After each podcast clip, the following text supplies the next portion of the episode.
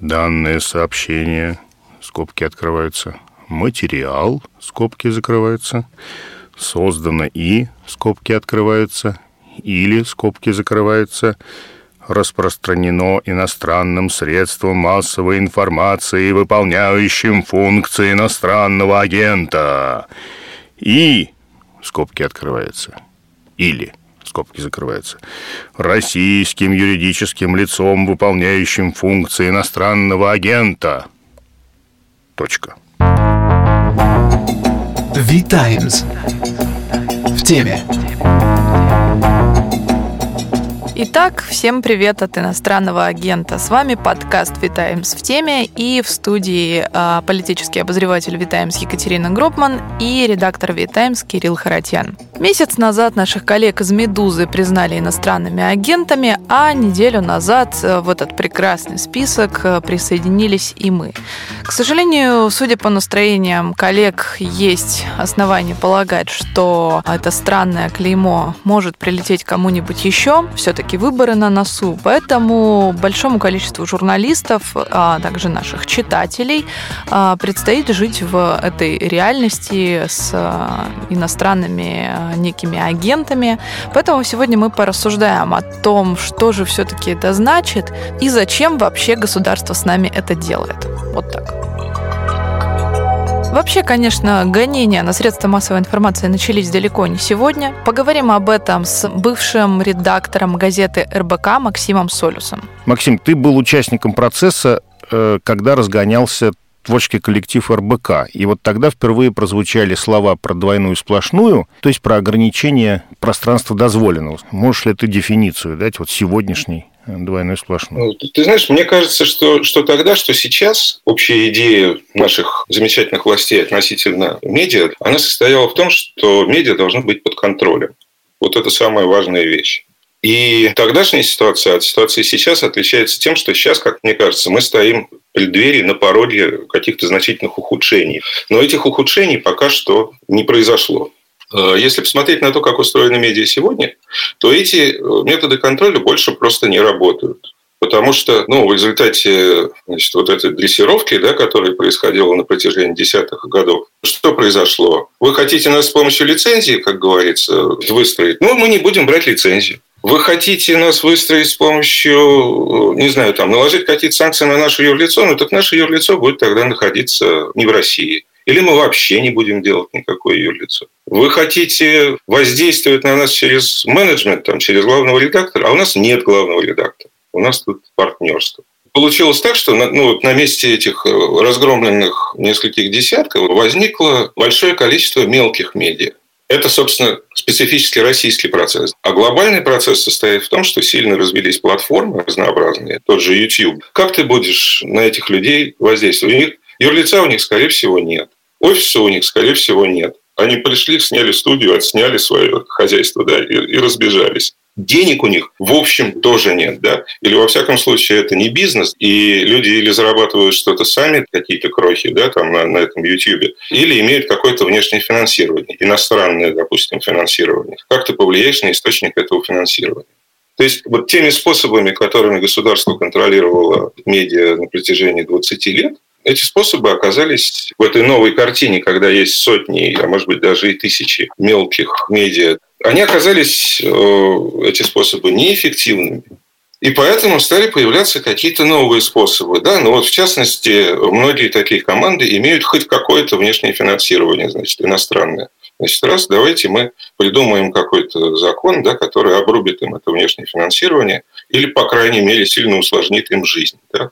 Массовость, так сказать, медийная, да, она приводит к тому, что многие медиа организационно не оформлены, они старательно, э, значит, э, законодатели переносят ответственность с э, юридических лиц на физические лица, то есть, попросту говоря, на людей. Чтобы каждый знал, что это не то, что он просто работу потеряет, а он конкретно, так сказать, может попасть вот в одну из этих мышеловок, то есть это, вот этот способ осуществления этого контроля, он становится все более институциональным. С другой стороны, он становится все более персональным, направленным, нацеленным именно на людей. И вот больше всего я сейчас боюсь, что в какой-то момент эта вся история, она уйдет из Москвы, как принято говорить, в регионы, то есть выйдет за пределы Садового кольца, да, угу. и решение будет принимать уже прокуратура там такой-то области, э, именно юст такой-то области. А это такой хороший инструмент же, да, вот любого можно, да, и столько этих мышеловок, как они начнут срабатывать просто по инициативе каких-то худших... Э, Соседа можно будет заказать.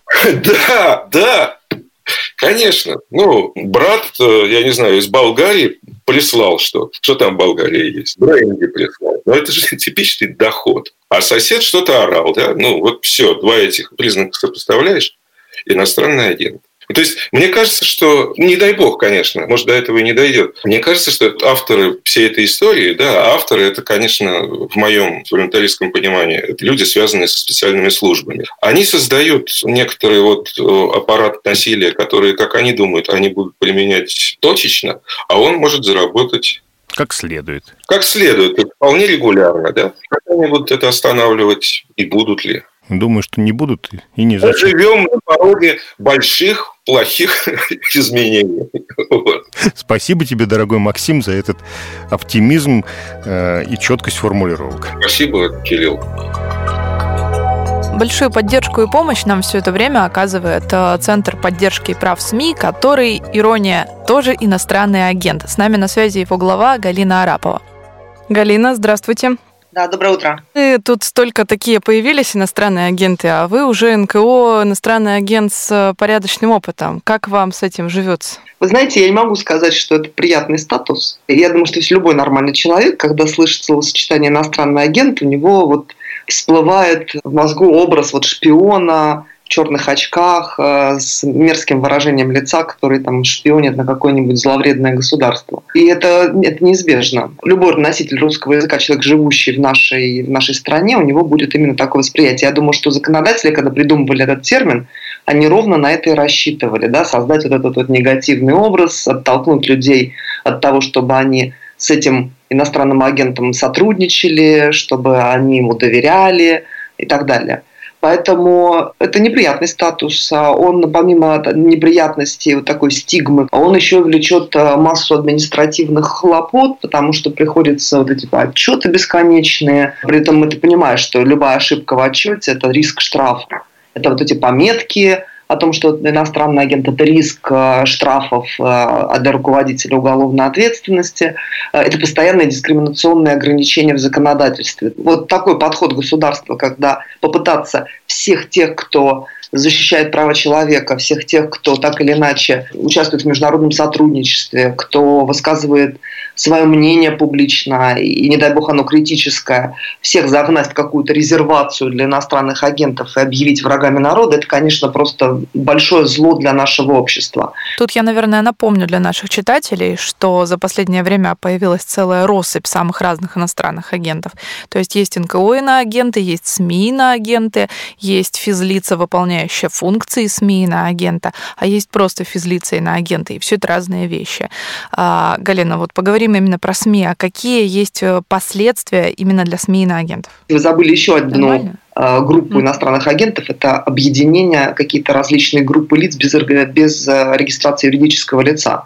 Так вот, иностранные СМИ, иностранные агенты, как только признается кто-то таким иностранным СМИ, иностранным агентом, тут я должна пояснить, и это, мне кажется, важно и несколько даже смешно, потому что иностранным СМИ могут признать и человека, и как мы видим, вот эти пять человек, которые были признаны в конце декабря прошлого года иностранными СМИ, иностранными агентами, парадокс ситуации состоит в том, что человек его повысили, что называется, до статуса целой большой иностранного корпорации, медиакорпорации иностранной, на том же уровне, как, например, Радио Свободы, или вот как теперь там V-Times или Медуза. А в этой ситуации они через месяц а, после внесения их в реестр о чем они, кстати, узнают э, постфактум, то есть э, они просто узнают просто из, из публикаций в государственных СМИ, их никто не предупреждает, никакие проверки предварительные не проводятся, у них никто никакие вопросы им не задает предварительно. То есть они просто вот просыпаются утром, хоп, и ты иностранный агент. Это-то мы знаем, мы как раз в пятницу никого не трогали, а тут хоп. Ну, да. Именно так это и происходит. Представьте удивление условной, там, не знаю, школьной учительницы Дарья Пахончич, когда она просыпается, хоп, а ТАСС пишет, что она, оказывается, иностранный агент, да еще и не просто иностранный агент, а иностранная СМИ иностранный агент. Вот они должны все зарегистрировать юридическое лицо в России. А, и если, например, для э, иностранных медиакорпораций, таких как, например, крупные медиа, э, там, Радио Свобода или там какое-нибудь другое иностранное СМИ, э, это еще логично хоть как-то, да, то требование зарегистрировать юридическое лицо для человека – это вообще просто нонсенс. Это первое требование, которое влечет статус иностранного агента. Второе – ты должен подавать ежеквартально подробные отчеты в Министерство юстиции Российской Федерации о всех доходах, которые у тебя есть, о всех расходах, на что ты потратил деньги, и о своей деятельности. Любая ошибка в этом отчете – она, к большому сожалению, может быть воспринята как э, уклонение от подачи достоверных сведений. И, соответственно, будет влечь штраф от 300 до 500 тысяч рублей.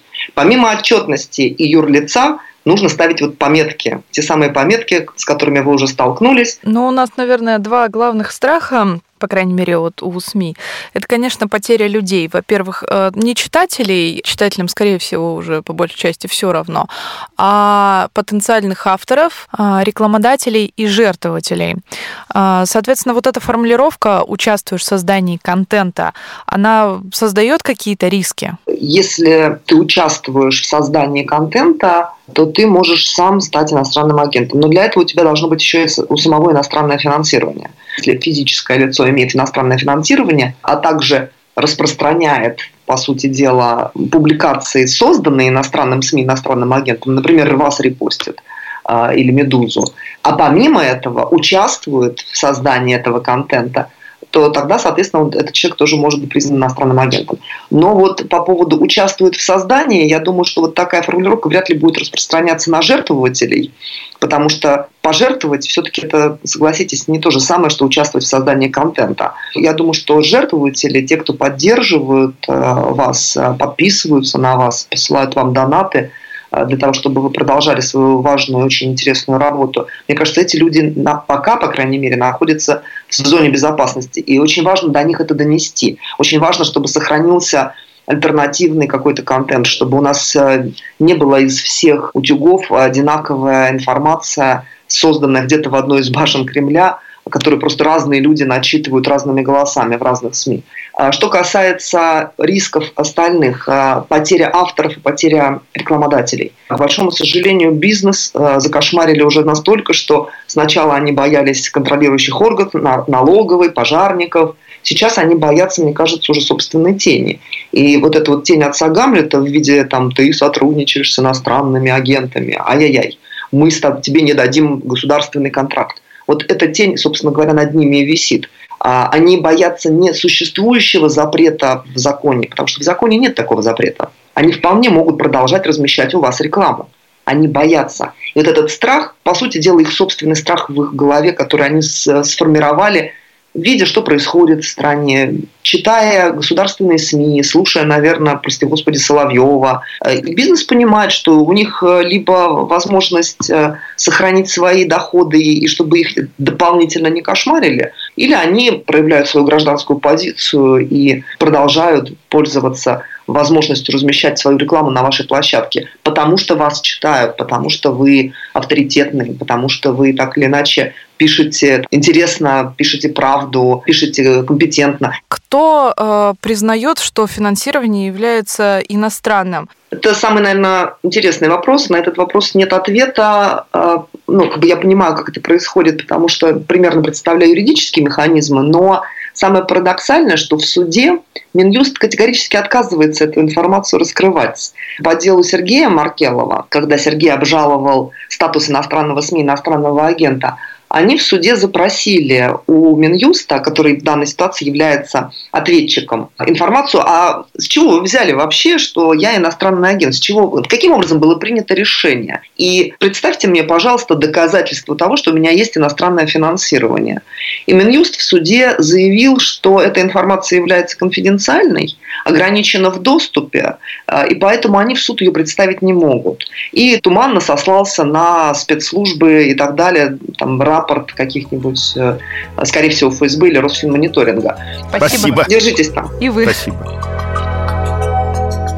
С нами на связи юрист, профессор Свободного университета Елена Лукьянова. Возможно, я выскажу сейчас частное мнение, но возникает ощущение, что мы живем в каких-то очень размытых юридических рамках. Вы, как юрист, вот эти последние инициативы как можете оценить? В современном мире и в Российской Конституции в том числе определены пределы дозволенного.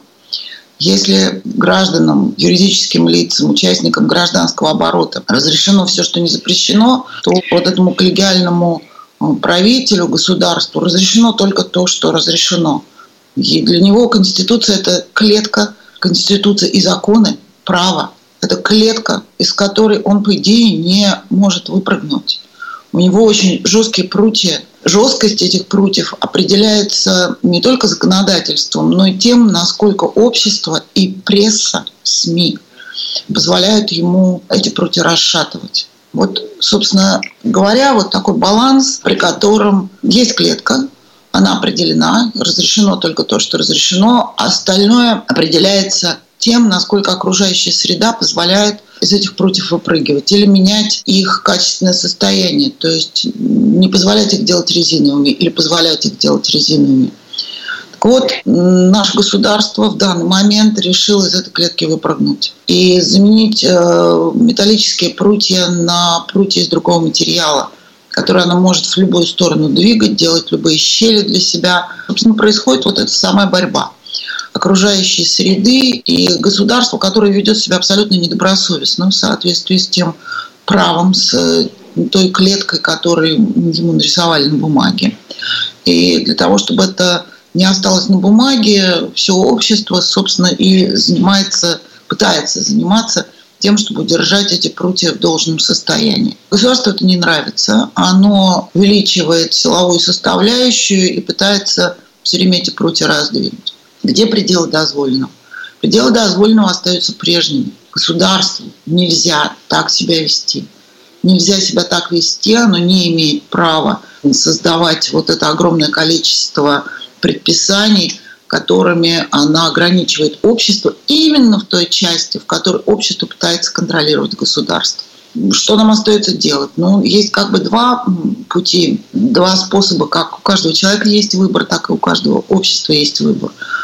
Общество может смириться и позволить государству сесть себе на шею и ходить с опущенными глазами, и в конце концов, может быть, даже себе пришить желтые звезды э, несогласным или какие-то еще знаки отличия, что мы типа не согласны, и быть все время под боем, или все-таки вести себя так, как оно считает нужным в соответствии с тем правом, которое дает ему возможность так себя вести и не подчиняться государству. Вот от, в зависимости от того, какой выбор мы сделаем, так дальше и пойдет. Для общества в целом как бы нормальное поведение, но для каждого конкретного члена этого общества это понятные и иной раз очень серьезные риски. Это выбор.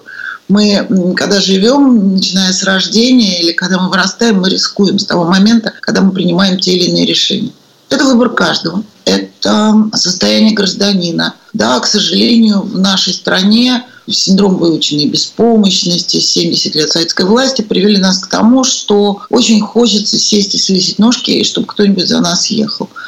И тогда будет, будет вот то, что случилось. Но все больше и больше людей начинают понимать, это, это нам кажется, что все очень медленно происходит. На самом деле все это не так. Всего 30 лет прошло, и это срок небольшой, и то, что успели за эти 30 лет сделать, это много. А, и сознание многих тех, кто уже в сознательном возрасте начинает меняться и продолжает меняться. Ну, это можно хотя бы посмотреть по тому, как сужается телевизионная аудитория, и люди начинают сами для себя выбирать новости. В зависимости от того, насколько много нас этот выбор сделает сегодня, Насколько много нас это сделает выбор послезавтра, будет зависеть скорость изменений. Всего-навсего. А, поэтому я считаю, что пределы дозволенного, они остаются прежними. Как бы там ни вело себя государство, нужно ему сопротивляться. Это во имя нашего будущего, во имя наших детей, а, в зависимости от того, какие пределы мы для себя сегодня увидим, а, так и мы будем развиваться. СМИ в этом плане, наверное, один из самых мощных и важных инструментов. Не случайно сегодня лучшие СМИ, самые профессиональные СМИ объявляют иностранными агентами, объявляют нежелательными организациями, людей за сотрудничество с ними подвергают гонениями. Поэтому мы остаемся либо самими собой, либо себя ломаем, опускаем голову, складываем руки за спину и надеваем полосатую руку. Вот все. Спасибо вам большое. Хорошего дня. В последнее время наше государство развлекается тем, что принимает так называемые рамочные законы, формулировки которых таковы, что их можно как бы применять, а можно не применять. А зачем государство так поступает? Поговорим с политологом Аббасом Галябом. Э, Аббас, вас беспокоит иностранный агент. То есть, точнее говоря, не так. Вас беспокоит функция иностранного агента. Да, она меня действительно беспокоит. Я бы хотел вас спросить вот о чем. Есть ощущение, что все эти новации, вот действия власти, выражающиеся в закон творческой деятельности, они как-то сильно сужают пространство для нормальной журналистики. Так вот вопрос, а что такого-то? Чего так напугалась э, российская власть, что сжимает это э, кольцо, так сказать? Ну, э, Кирилл, во-первых, надо понимать контекст. Наступление ведется ведь не только на средства массовой информации, да, наступление ведется на вообще все э, островки, так сказать, неподконтрольной политической деятельности, которые в стране еще а, сохранились. Допустим, независимых муниципальных депутатов, которые вокруг Юлии Галяминой кучковаться начали, значит, прессуют. Э, только что сторонников Навального экстремистами объявляют. И так далее, и так далее, и так далее. То есть в этом смысле то, что происходит со СМИ, в высшей степени логично. Было бы странно, если бы этого не происходило.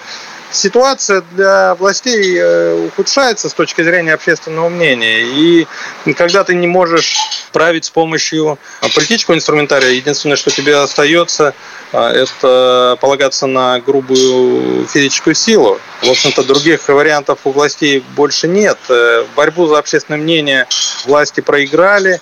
И если до сих пор они откровенно репрессивные шаги все-таки старались не принимать, но чтобы какие-то грани приличия, чтобы не переходить, потому что они еще боролись за общественное мнение, то теперь они, а, так сказать, махнули на него рукой, да, и со словами да не доставайся же ты никому, решили его просто растоптать. Напомню, что рейтинг «Единой России» сейчас э, составляют э, порядка 27-28%. Э, электоральный рейтинг Путина упал заметно ниже 50, там сейчас колеблется где-то в районе 40. То есть большая часть населения страны ни за «Единую Россию», ни за Путина голосовать больше не хочет, а впереди выборы. Да, в этой ситуации ставить все как есть, это гарантированно нарваться на не просто на поражение, а на э, практически разгром. Такой ватерло э, может случиться, да. Поэтому, ну, надо, в общем, раз и навсегда, так сказать, закрыть для себя этот вопрос, решили власти, а, и раздавить все, в том числе и механизмы массовой коммуникации. Понятно, что лишенное средств массовой информации общество не в состоянии будет организовать э, коллективного действия никакого, не в состоянии будет организовать э, сопротивление, массового эффективного сопротивления режиму. Да, ну, по крайней мере, в политической плоскости.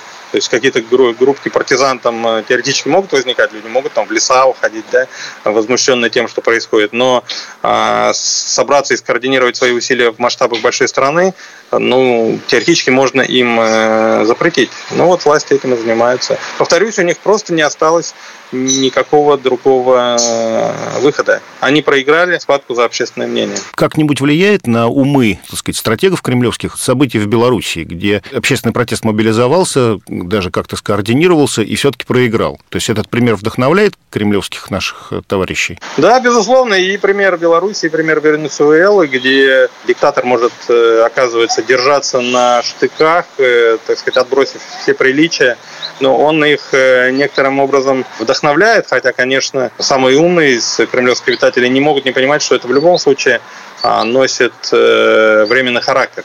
Ну, то есть достаточно посмотреть на то, что происходит с экономикой Венесуэлы, а, чтобы понять, что все это все в любом случае путь э, в ад. Но, в принципе, видимо, там считают, что если по пути в ад ты главный, то это, в общем, не самое страшное, что может случиться. Спасибо большое, Аббас. Да, да не за что.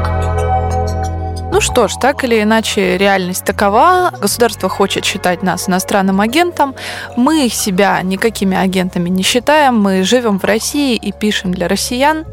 А, и закрываться мы не планируем. Так что продолжайте читать нас на сайте vitimes.io, слушайте наши подкасты, следите за нами в социальных сетях и до новых встреч!